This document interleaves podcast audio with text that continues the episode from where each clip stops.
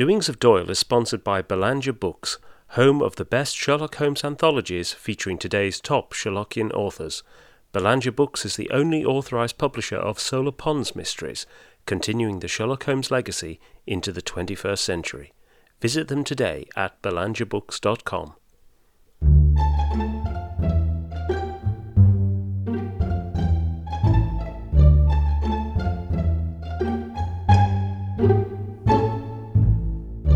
Welcome to Doings of Doyle, a podcast dedicated to the works of Sir Arthur Conan Doyle, the creator of Professor Challenger, Brigadier Gerard, and, of course, Sherlock Holmes.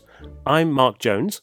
And I'm Paul Chapman, and together we'll be exploring Doyle's eclectic bibliography to understand more about the great man's life and work.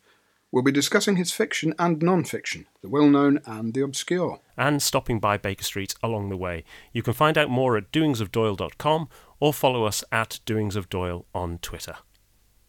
Hello and welcome to episode 18. And today we travel from Baker Street to Brook Street in the company of Sherlock Holmes and Dr. Watson.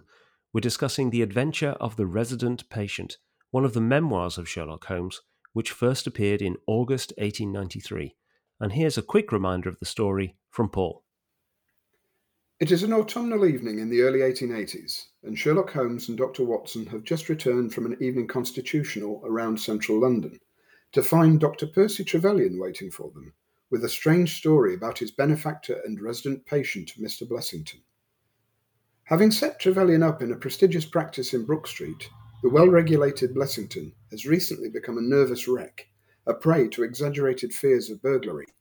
And now there is evidence that the inner sanctum of his living quarters has been visited by strangers whilst he was absent. Thus, Trevelyan has been sent to lay the matter before Mr. Sherlock Holmes. Perhaps the key to the mystery could lie with the recent visit of two Russian noblemen to Brook Street. Now, The Resident Patient is a relatively late entry in the second series of short stories, which were um, collected as the memoirs of Sherlock Holmes. Uh, listeners will know that the first series, The Adventures, started appearing in the second half of 1891, uh, and the series became near enough an, an overnight success. What's often forgotten, though, is that Conan Doyle had only written um, five of the adventures by the time that the first of them, A Scandal in Bohemia, saw print, and he'd pretty much given up on Sherlock Holmes already and turned his attentions elsewhere. He'd moved from central London to uh, South Norwood and was probably working on his suburban drama Beyond the City, which is pretty much as unlike a Sherlock Holmes story as you can get. But with the remarkable success of the Sherlock Holmes stories, the Strand editor Greenhough Smith wrote to Conan Doyle to persuade him to continue the adventures to a full dozen, and Conan Doyle agreed to do so and raised his fee in the negotiation from uh, 30 guineas to 50 guineas a story. And that agreement gave the Strand stories through to summer 1892. But before they could run out of stories, uh, Greenhough Smith was already on to Conan Doyle for a second series of short stories. He probably contacted him around January 1892. And it was at this time that Conan Doyle was wrestling with um, two works that we've covered in previous podcasts. He was struggling with balancing two unwieldy halves of the refugees, which we covered in, in episode 13. And he was also, on Barrie's suggestion, adapting A Straggler of 15 uh, as the play Waterloo, which we covered in episode 10. And he was already complaining that Sherlock Holmes was taking his mind off better things and wasn't uh, disposed to write more. But then in a letter of the 4th of February 1892 to his mother, he said, uh, They have been bothering me for more Sherlock Holmes tales. Under pressure, I offered to do a dozen for a thousand pounds, but I sincerely hope that they won't accept it now. Well, fat chance, really. the offer was snapped up, and he began writing what would become the memoirs in June 1892 we know that he was uh, halfway through the last of the memoirs, The Final Problem, in April 1893. So, working backwards, he was probably writing The Resident Patient around January 1893. And The Resident Patient appeared in The Strand in August of that year and in Harper's Weekly in the USA in the same month. In fact, the, the Harper's version is compressed into three large format pages uh, and there is a somewhat unfortunate illustration of Blessington's demise on the first of those pages, which completely gives the game away. But I suppose Conan Doyle often had a bit of bad luck with uh, with illustrators. Uh, and the resident patient was then collected in the memoirs of Sherlock Holmes in December 1893, Uh, that collection came out the same month that the final problem appeared in The Strand, in which Holmes disappeared over the Reichenbach, uh, apparently never to return. And before we go into talking about the resident patient in more detail, it's worth pointing out that there are two versions of the stories which you will commonly find in print. Yeah, the um, the, the, the anomaly uh, which which happens with, with these two versions really is is, is down to the cardboard box, uh, which was first published in the Strand magazine in January 1893. Um, it's a story that later on Conan Doyle had second thoughts about, and for whatever reason, he didn't want it included in the book publication uh, of the memoirs of Sherlock Holmes. He actually wrote in August 1893 to the Strand's proprietor, George Newnes, the story omitted is rather more sensational than I care for. That's mm. referring to the cardboard box. So there was something in there that that, that he didn't like. Uh, I mean, we can go into this a lot more when we we cover the cardboard box mm. in a future podcast. Um, but this then caused problems for the, the publication. They'd, they'd lost a story for the book, but nevertheless, the cardboard box was dropped. But it did appear in the US first edition of the memoirs this was corrected in the second impression of the mm. first edition of the uh, the US version of the memoirs. Um, but Conan Doyle was obviously quite happy with the sequence in the cardboard box where Sherlock Holmes reads Watson's thoughts. So rather than lose that in book publication, it was simply placed into the resident patient, mm. um, causing a number of problems and anomalies. Um, one of the first of which is that the cardboard box opens on a blazing hot day in August, and the resident patient in the midst of a boy, of boisterous October weather. um, so in the, in the uh, changed version of the resident patient, this becomes a close rainy day in October.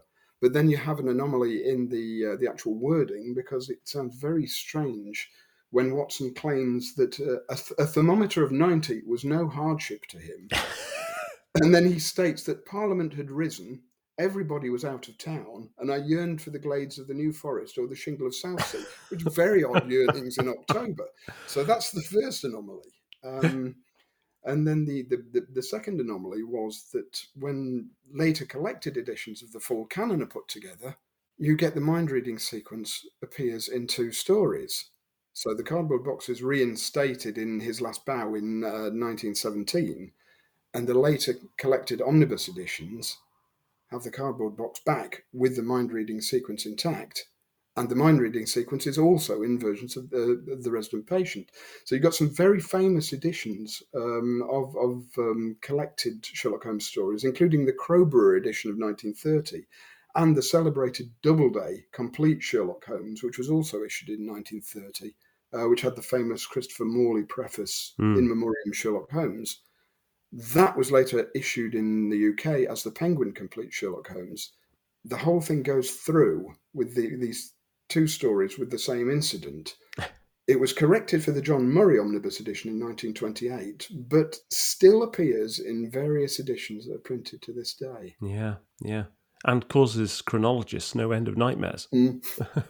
so, so, but I suppose I mean it's such a great, it's an iconic sequence, isn't it? I mean, it's a wonderful sequence of. Oh, you can see why Conan Doyle wanted to keep it, but um, there could have been a, uh, some more thought put into into editing, shall yeah, say? just a bit, just a bit. So back to the resident patient proper, and it's probably worth starting by explaining what a resident patient is, uh, because it was a product of a health system that uh, predates the NHS, when you could only see a doctor if you could afford to. By the 1880s, the medical profession was increasingly regulated, but things like community nursing, helping people in their own homes, was really in its infancy.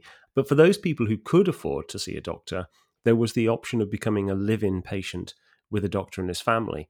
And if you look at newspapers from the 1880s, you often find notices for doctors advertising for resident patients. Um, sometimes the doctor might talk about their specialisms, like there are, you know, uh, know a lot about chest infections, um, and so they can cater for people with chest complaints. Although more often than not, the, the, the doctors are ruling out the people that they want to have as resident patients. So there are phrases like "not mental or contagious" become quite common in the advertisements.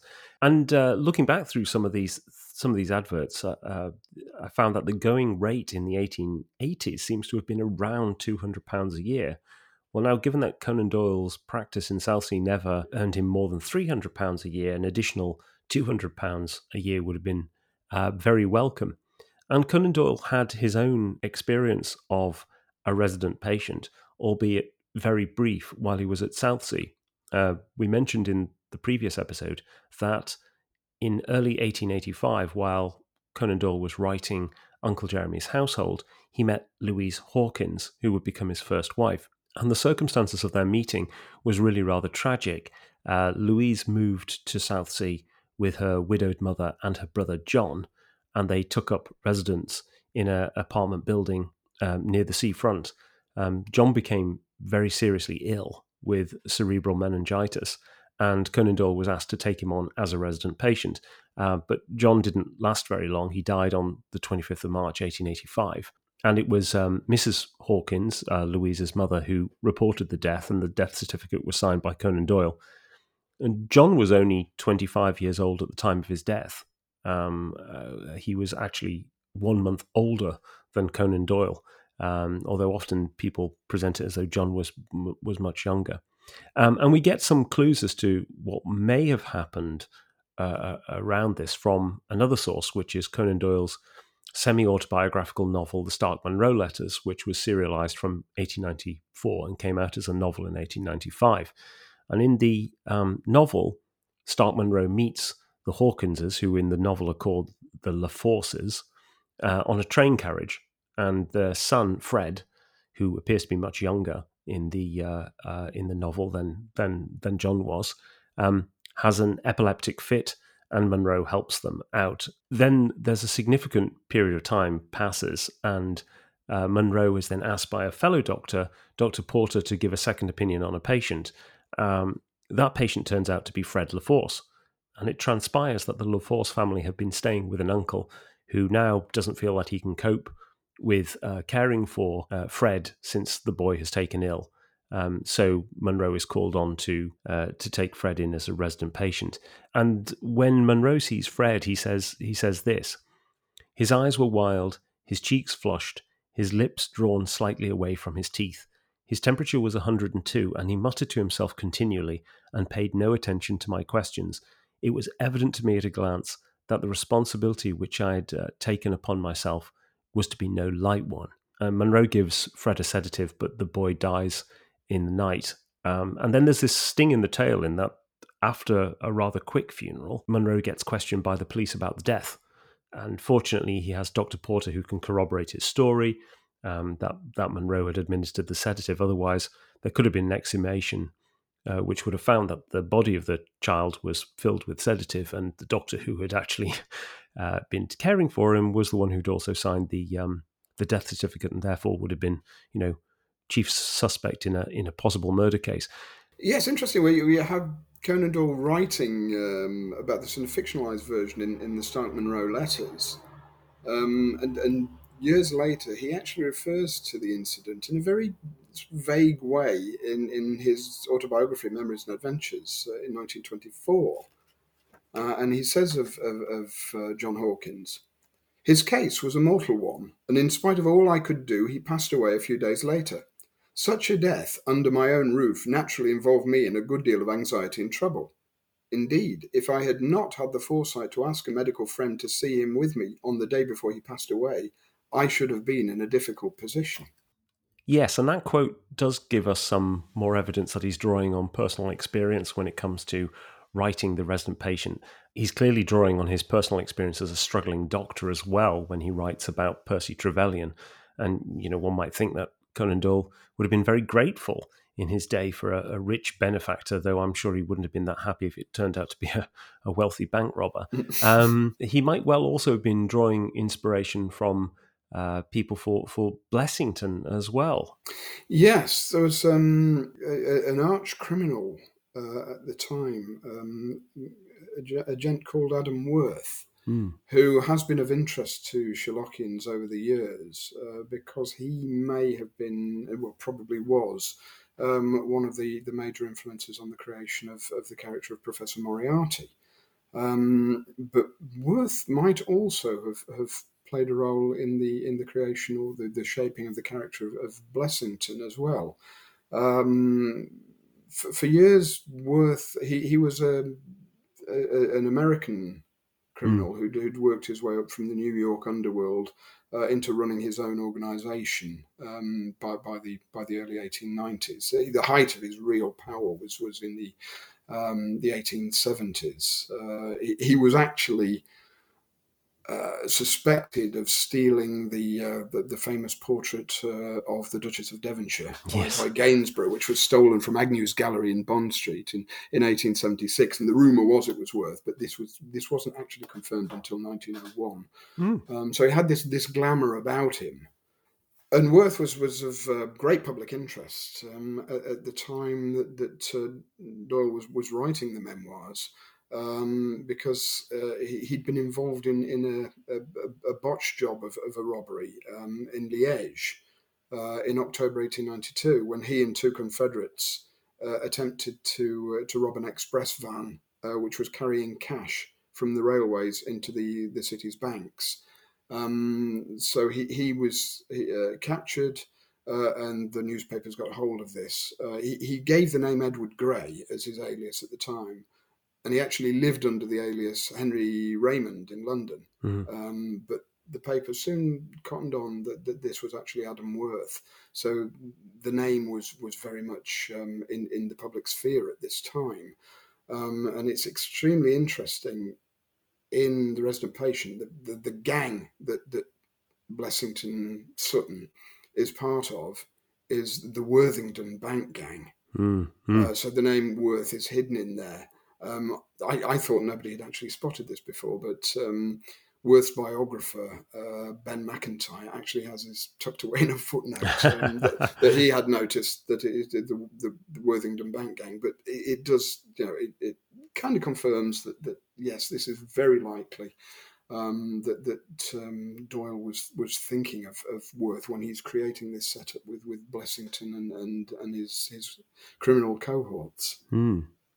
It, it wouldn't surprise me. In fact, if anything, it's always surprised me that Conan Doyle didn't draw more from real life cases when they, you know, he, he often talked about how difficult it was to get plots and how difficult it was to get ideas and to work those mechanisms into stories. And there are only a handful of cases where we can point to um, stories where he directly drew on um, real life incidents. It wouldn't surprise me that at this time he would be uh, looking around for for other material, have you know, feeling that he'd already exhausted his supply. Yes, it's, it's interesting as well that the, the fact he picks up on this um, continental robbery, um, which is is first obviously breaking the news in Belgium. It does find its way obviously over the uh, over the channel. Um, but I think Conan Doyle's kind of latched onto this pretty quickly and, and seen the reports in, I think it's the, the Liège Gazette, um, on, this story. Um, and it, it, there's also another possible clue um, to this this story in in another one of the names in the resident patient, because uh, because Worth was um, he, he, constantly throughout his career played cat and mouse with the the Pinkerton detective agency, and his arch enemy was was William Pinkerton, uh, son of Allan Pinkerton, founder of the agency. Mm. Uh, but the medal that, or the, the I can't remember, the medal or the prize um, that Percy Trevelyan wins is the Bruce Pinkerton Medal. It is. So is that again? We know Conan Doyle was fond of wordplay. Is that him again pointing yeah. towards Worth? Yeah, that's a very good spot. Yeah. Mm. And while we're on the subject of Blessington, one of the things that really um, bamboozles me in the story is this idea that Blessington is the one who asks Percy Trevelyan to get Sherlock Holmes involved in the case. Now, it might well be that Blessington feels that he can call in Sherlock Holmes because he is innocent before the law. I mean, we know that he had given Queen's evidence against the rest of the the gang, um, and in fact, there's a there's a line at the end that Sherlock Holmes says that uh, wretch as he was, he was still living under the shield of British law. Uh, but he's clearly up to no good, and it's it's one of those peculiarities in the structuring of this story that suggests that Conan Doyle is not perhaps on on best form. I mean, the, the only other possible explanations are that he's he's you know very overconfident, like Josiah Amberley in The Retired Colourman, mm. or that he's simply so frightened mm, mm. that he's just not thinking straight, or, or he just wants to save his own skin in any way possible, and, and the consequences in terms of, of unveiling who he is, you know, can come later. But he, he just wants. Well, it's, it's strange as well in a way because Holmes can't really protect him. No, he can't. And Holmes makes a number of mistakes as well. I mean, this is mm. it's it's an interesting story from that perspective. In that, again, I, I think Conan Doyle feels like he's a little fatigued with Sherlock Holmes in this one. He's he opens the story with having Watson say that you know, um, essentially say, "Well, this isn't one of the best, but I thought I would tell it anyway." Um, and there's a rather bizarre statement that um, this is one in which Holmes doesn't do all that much deduction. And he compares it with um, a study in Scarlet, in which there's an awful lot of deduction. So, so Holmes makes a, a, number of mistakes. He he doesn't act when he knows Blessington is in mortal fear for his life. You know, he he he doesn't recommend any precautions that might help Blessington. He even probably at that time suspects the page, who at the end of the story turns up turns out you know gets off scot free you know, when uh, he leaves Blessington alive, Holmes says something like, um, "Well, I'm sure we'll hear more in the morning." Well, mm. they do. He gets shook up at about five mm. in the morning to be told that he's committed suicide, and it's only after Blessington's dead that Holmes has the the the moment where he he recognizes Blessington and disappears off and goes to the records of Scotland Yard and, and finds out that he's actually a member of the Worthington Bank gang. So there's there are lots of there's lots of evidence of Holmes not really being on on great form in this one. As much as I think there are some fantastic moments in it, and it's still a very good Sherlock Holmes story. Um, you know, this is this is the fallible side of Sherlock Holmes, which is one of the appealing parts of his character. Yeah, I, I think it's, it's also well, it, it reflects some Conan Doyle's own interests. He's he, he's obviously very interested in this this idea of the double life, mm. um, and and that Blessington really represents. And again, this this comes back to to Adam Worth, who who lived his own double life, and and you know he's, he's this master criminal who who actually has a mansion uh, near Clapham Common. Um, he, has got a yacht. He's got racehorses. He's got fine clothes uh, he's he's passing this this this guy from from kind of the, the, the lower lower side of New York is passing himself off as an English gentleman now, and this is you know Blessington's doing a similar thing, and and you do find this throughout the canon, various uh, takes on this sort of idea, where you have Neville St. Clair um, making his money as, as the man with the twisted lip. Mm. Um, you, have got um, Carruthers in the solitary cyclist who's passing himself off as, as, a, as a moneyed gentleman. Mm. Um, and, and again, coming back to Worth, Professor Moriarty, uh, who runs this criminal enterprise whilst passing himself off as a very eminent uh, scientist, uh, mm. and, and, and his confederate Colonel Moran. Uh, having the, the he's a, a, genuinely a distinguished British officer, but um, has the the secret life going on underneath. So it's it's a running theme mm. th- throughout the canon. Um, um, and and just just as an, an aside, uh, as what we're doing, talking of Worth's Mansion, um, and this will be pure coincidence, is, is that one of its previous owners had been Sir Charles Trevelyan. mm. Very good. But for all that, uh, Holmes doesn't necessarily get uh, the results in this case. He does make a set of absolutely brilliant deductions in Blessington's room, which are really at the heart of the story. Uh, and it all begins with Holmes and Watson seeing the body of Blessington, which comes straight out of the Conan Doyle Gothic playbook. It was a dreadful sight which met us as we entered the bedroom door. I've spoken of the impression of flabbiness which this man Blessington conveyed. As he dangled from the hook, it was exaggerated and intensified until he was scarce human in his appearance. The neck was drawn out like a plucked chicken's, making the rest of him seem the more obese and unnatural by the contrast.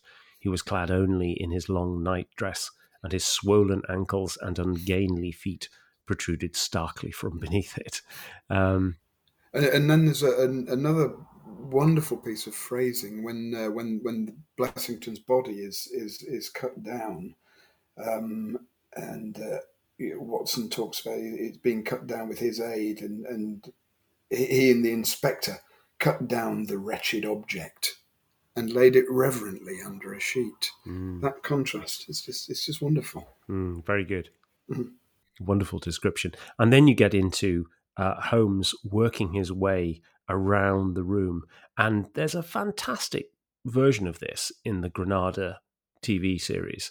And I was reading uh, Bending the Willow by David Stuart Davies recently, uh, and there's a paragraph on this specific scene. It says, um, In The Resident Patient, Brett was particularly proud of the scene where he examines the patient's room, picking up on all the clues without saying a word.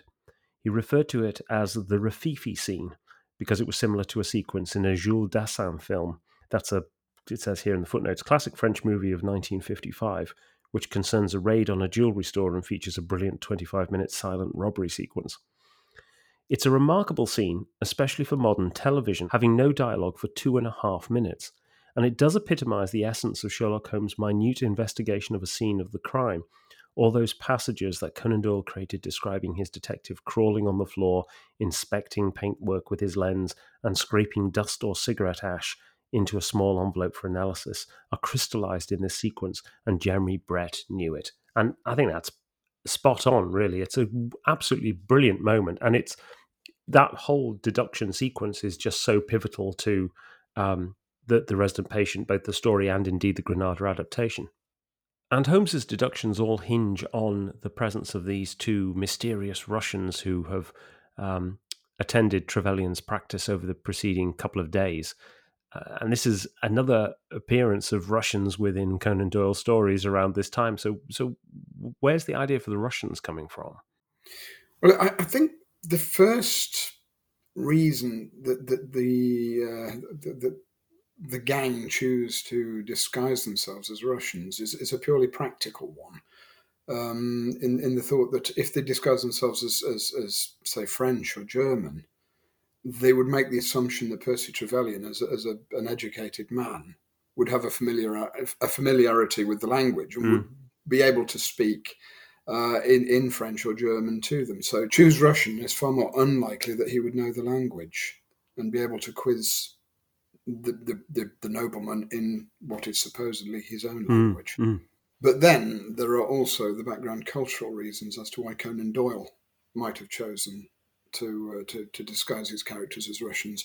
It's to give, uh, in, in, one sense, uh, an air of, of, of menace mm. to, to, the fact that, that at this time, um, Russians in British popular culture have a certain sinister tinge to them. It comes partly from what we discussed in, in episode nine on uh, An Exciting Christmas Eve and, and the, the, the nihilist background um, at this time. Um, but there's also this, this ongoing um, great game so-called great game between Britain and Russia in, in Central Asia for, for, for, for mastery of, of Afghanistan and areas of Central Asia and, and Northern India. So Russians always provide a, a, a convenient um, villainous presence. Yes, and we know Conan Doyle was really interested in the Great Game as it was unfolding. Um, there's uh, uh, you know some reasonable evidence that Conan Doyle was very influenced by a particular scandal in 1878, which involved um, the Globe newspaper and the publication of a supposedly secret treaty between the British and the Russians, uh, which was actually leaked by a journalist then working for the Foreign Office as a scribe called Charles Thomas Marvin. And Conan Doyle was in London at the time of this uh, particular scandal, and he even considered signing up to um, serve with the uh, with the medical volunteers uh, in uh, in in the Russian Turkish uh, conflict that was then unfolding. But he's very interested in that, and that whole uh, incident around the Congress of Berlin leads ultimately to to the frustration of Russian ambitions in Europe, which then leads to Russia forcing its attentions much more eastwards towards India, and it's then that we get into the Second Afghan War, which is the war that in which um, Dr. Watson serves. And the Globe affair and um, the events surrounding Charles Thomas Marvin could well be an influence for the the naval treaty. Um, Conan Doyle certainly seems to have drawn on some of the incidents in the source material when when producing that that particular story. Yeah, and, and as as well as the um, the, the, the influence of, of, of, the Marvin affair over, over some of um, Conan Doyle's thoughts at this time. In relation to the Russian presence in uh, the resident patient, uh, you, you, you might also have found an, another contemporary influence, Mark. Mm, yeah, there's a, there's in January 1893, which is when we think he was writing The Resident Patient, Conan Doyle chaired a meeting of the Upper Norwood Literary and Scientific Society, at which a Russian emigre um, gave a lecture entitled The Story of My Life. And um, this uh, individual was called Felix Volkovsky. He was a revolutionary, a journalist, a writer, and he was involved in um, radical politics in Russia in the 1860s. In fact, he set up a, a propaganda press to educate the working classes in 1867. And after several arrests, he then moved to Odessa in 1873, where one of his circle included um, uh, Andrei Zelyabov, who was one of the principal organizers of the assassination of Alexander II in 1881. Um, Volkovsky didn't take part in the assassination. He actually was banished to Siberia in 1878, the same year as the Marvin affair. Uh, but he escaped 10 years later via America and made his way to London, where he became the sub editor of the newspaper Free Russia. Uh, and he sort of largely filled that role of being an intermediary between the Russian radicals, the anarchists, the nihilists, and um, sympathetic Western Europeans, uh, pretty much until his death in 1914. And as I was looking at um, into Volkovsky, um, I found a really interesting article from uh, the Dundee Evening Post, 3rd of September 1900, which references Volkovsky as a member of what it titles somewhat brilliantly London's only murder club. Um, and this is the Autonomy Club, uh, which they, they subtitled The Home of Anarchism in Britain, uh, which was set up in 1880. Uh, rather pleasingly had its uh, base at Rathbone Place. Uh, and uh, Volkovsky was a member, as were a whole raft of Russian emigres and radicals, anarchists, terrorists. Um, and apparently, the club paid host to uh, Vera Zasulich, who um, shot at uh, General Trepov, um, as we talked about in in episode nine on an exciting Christmas Eve. So there's there's a Russian emigre with uh, radical connections in South Norwood, of all places, where Conan Doyle is living at the time, um, at exactly the time when he is he's writing this story. So he could well be drawing on on that as an influence, and indeed drawing on uh, Adam Worth's uh, um, arrest, as you as you pointed out, Paul. Yeah, and then put, put, strangely putting the two together. Yeah, yeah, very odd. And there, there could also be um, another very different sort of cultural influence um, going on at this time as, as, as well. As, as I just stated earlier, Russians in British popular culture at this time are often used in a, in a villainous capacity. Hmm. Um, but there was also very much a, a taste, certainly amongst um, the, the, the, educated in, in Britain, for uh, Russian literature. Mm. There, there, was a, a, real discovery of, of, of, of, these these great sprawling Russian novels that were, were being written at the time. And we know Conan Doyle certainly took an interest in this. He, he, could, he could only read them in, in translation. But in his South Sea notebooks, he, he notes uh, a number of, of um, Ivan Turgenev's works that, that he'd read. Uh, and we also know from letters to his mother and, and comments in, in, in, in, other media that, that he, he was an admirer of, of uh, the work of Leo Tolstoy. Mm. Um, so this this could also be feeding into the resident patient because the the, the, the, the underlying themes of the story, this this kind of crime and punishment and, and guilt and reparation um, and and with with the fate that comes to Blessington, this sort of inexorable end that was mm. was going to be his. Um, it, it's all got this very sort of dark uh, Russian theme uh, about it, and, and that, that, feel that, that he's probably taking from uh, from these these particular sorts of books. And talking of the um, inexorability of, of, of, of, fate and, and punishment for, for Blessington or Sutton, um, it is interesting that um, Holmes refers to, to him as the worst of the gang, but it's Cartwright who was actually hanged for the murder of, of, of Tobin the caretaker. Mm. Uh, is this a hint that, that the, the actual murderer was was Blessington, who saved his own neck literally by turning Queen's evidence and got one of his comrades hanged in his place? Mm. In which case, it would make his punishment at the hands of the other the other three very fitting indeed. Mm.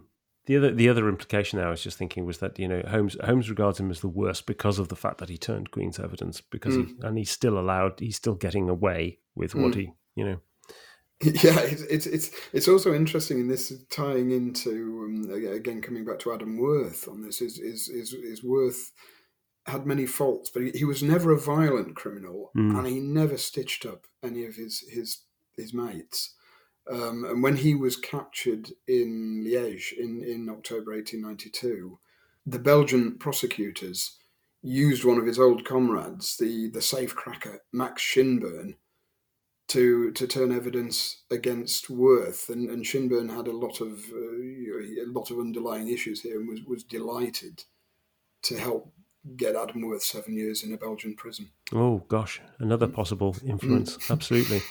And if the gang thought they were treading on safe territory by pretending to be Russians, they uh, were certainly on dodgier ground when it came to their choice of catalepsy as being a uh, um, a tool to uh, to engineer their access to Blessington's rooms. Um, because Dr. Trevelyan is meant to be a uh, expert on nervous lesions. In fact, he gets identified by Watson as being the author of a monograph upon obscure nervous lesions, to which Trevelyan says, uh, you know, he thought the paper quite dead it hadn't sold well. So, you know, um, he said his own his own hobby had been nervous disease. I should wish to make it an absolute specialty, but of course, a man must take what he can get at first, which is another sort of aside to Conan Doyle's own experience as a as a as a uh, young doctor in practice. Um, and there was a really interesting article came out in 2015 in the Journal of Neurology on the resident patient and, but more importantly, the connections between Sherlock Holmes and a, a medical figure called Dr. William Gowers. Um, and this article came out, uh, it's called The Strange Case of Dr. William Gowers and Mr. Sherlock Holmes by Andrew J. Lees. Uh, William Gowers was a celebrated clinical neurologist, and he was the author of The Manual of Diseases of the Nervous System, which came out in 1886. And it's often referred to as the Bible of Neurology, and apparently it's still consulted to this day. And Gowers is quite a remarkable man. He was the son of a Hackney bootmaker um, and apprenticed to a local doctor under duress uh, before uh, sort of finding his talent. And eventually he went into practice in about 1870 and then worked right through to 1910 in uh, what is now the National Hospital for Neurology and Neuroscience in Queen's Square in London. Uh, and he was also a lecturer at University College Hospital and had his own consultancy in Queen Anne Street, uh, all at the time when Conan Doyle was in practice. And Lees' article is mostly about how Gowers exhibits the same sort of uh, deductive reasoning as, uh, as Sherlock Holmes, but in that there's perhaps less of a direct connection in that you know Bell and Gowers are both of a similar kind of school of, of training. Um, but there is an interesting connection there that um, Lees makes in that Gowers and Conan Doyle shared a mutual friend in Rudyard Kipling. Um, although whether or not there's any they, they met through that connection is is unknown. Uh, but when um, Lees talks about Gower and uh, the resident patient, he's probably on on firmer ground himself um, because when Conan Doyle was in London in 1891, Gowers was giving clinical demonstrations and postgraduate lectures uh, on all manner of, of, nervous diseases, and it's quite possible that he he attended some of those. Um, and Lees notes that uh, it seems probable that Doyle consulted Gower's manual for source material for the Russian nobleman's feigned cap- catalepsy. And if you go to the manual, which you can you can find online, it's about thousand pages, but there are a couple of pages on catalepsy, and in it, uh, Gower says uh, the onset of the special symptoms is usually sudden, commonly with loss of consciousness. The whole or part of the muscular system passes into a state of rigidity. The limbs remain in the position they occupied at the outset, as if petrified. The countenance is usually expressionless. The respiratory movement and heart's actions are weakened. The attack may last a few minutes or several hours. Many cases of simple trance have been included under the term catalepsy, but it's better to restrict the name to the condition in which the peculiar rigidity exists. And he goes on to suggest that ammonia or snuff uh, would be possible substances to uh, to break the condition. As it happens, Trevelyan's description of, of, of catalepsy very closely mirrors the medical description in, in the textbook. Um, actually, Trevelyan goes off and uses uh, nitrate of amyl, which um, uh, in my mind, is always connected with Tory sex scandals of the 1990s. Um, uh, so, so there's a, I think there's a decent chance that, uh, as Lee suggested, Conan Doyle would have referenced this particular work because, you know, as Trevelyan himself says, the chances of coming across someone with catalepsy and seeing it firsthand uh, is uh, is is pretty slim. So it it it seems probable then that the gang have have read up on on Trevelyan, seen his his expertise, and said, right, we'll we'll we'll pass mm. ourselves off. Uh, uh, one of us off as, as, suffering from this condition, and get his interest, and, and, and so on, use it that way.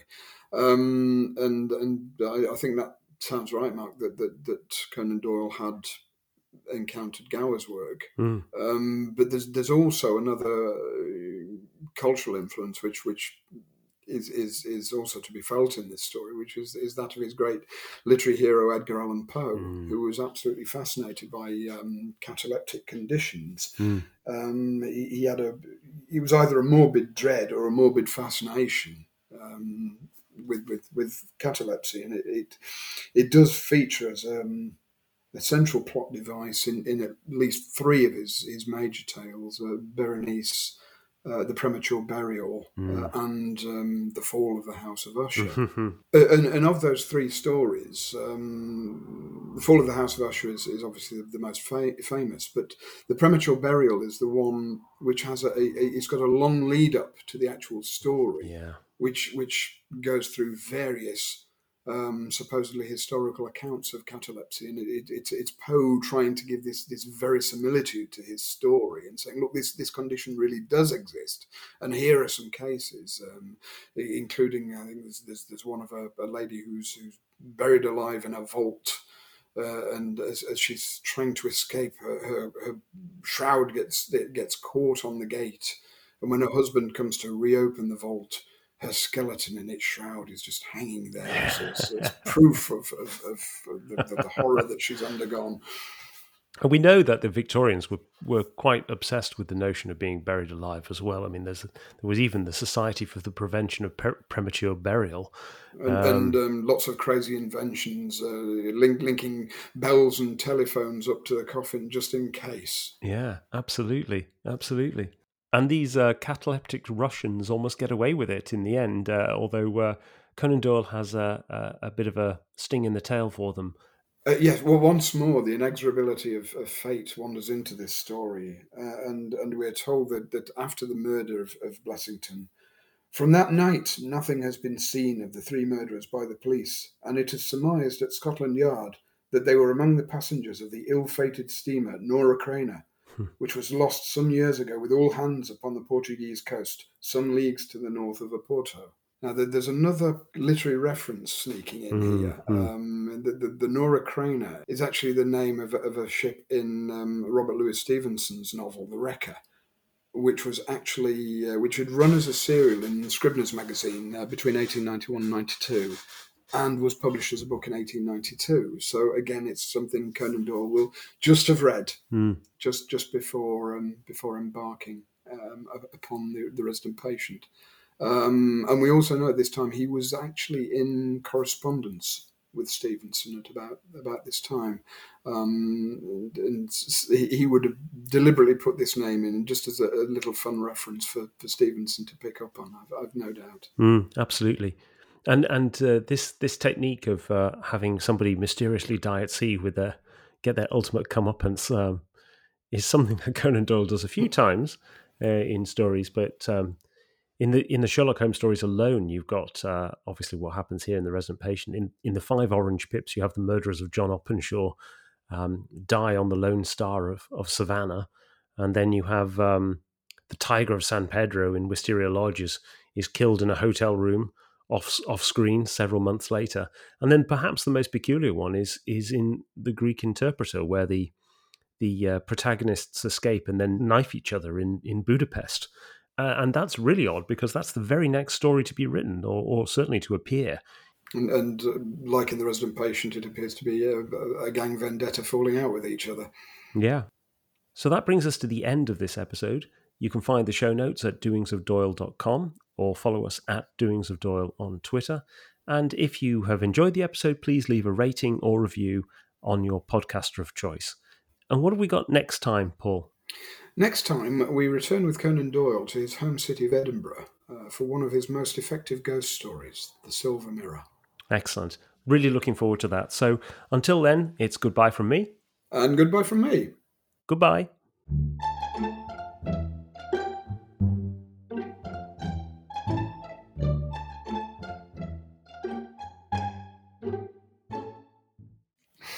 Can you imagine the prevent Society for the Prevention of Premature Burial? yeah, people obviously not that bothered anymore. Well, because most, most people get cremated. Yeah, too late. don't, get, don't get don't get enough chance. It's all a bit diamonds are forever, and that's it.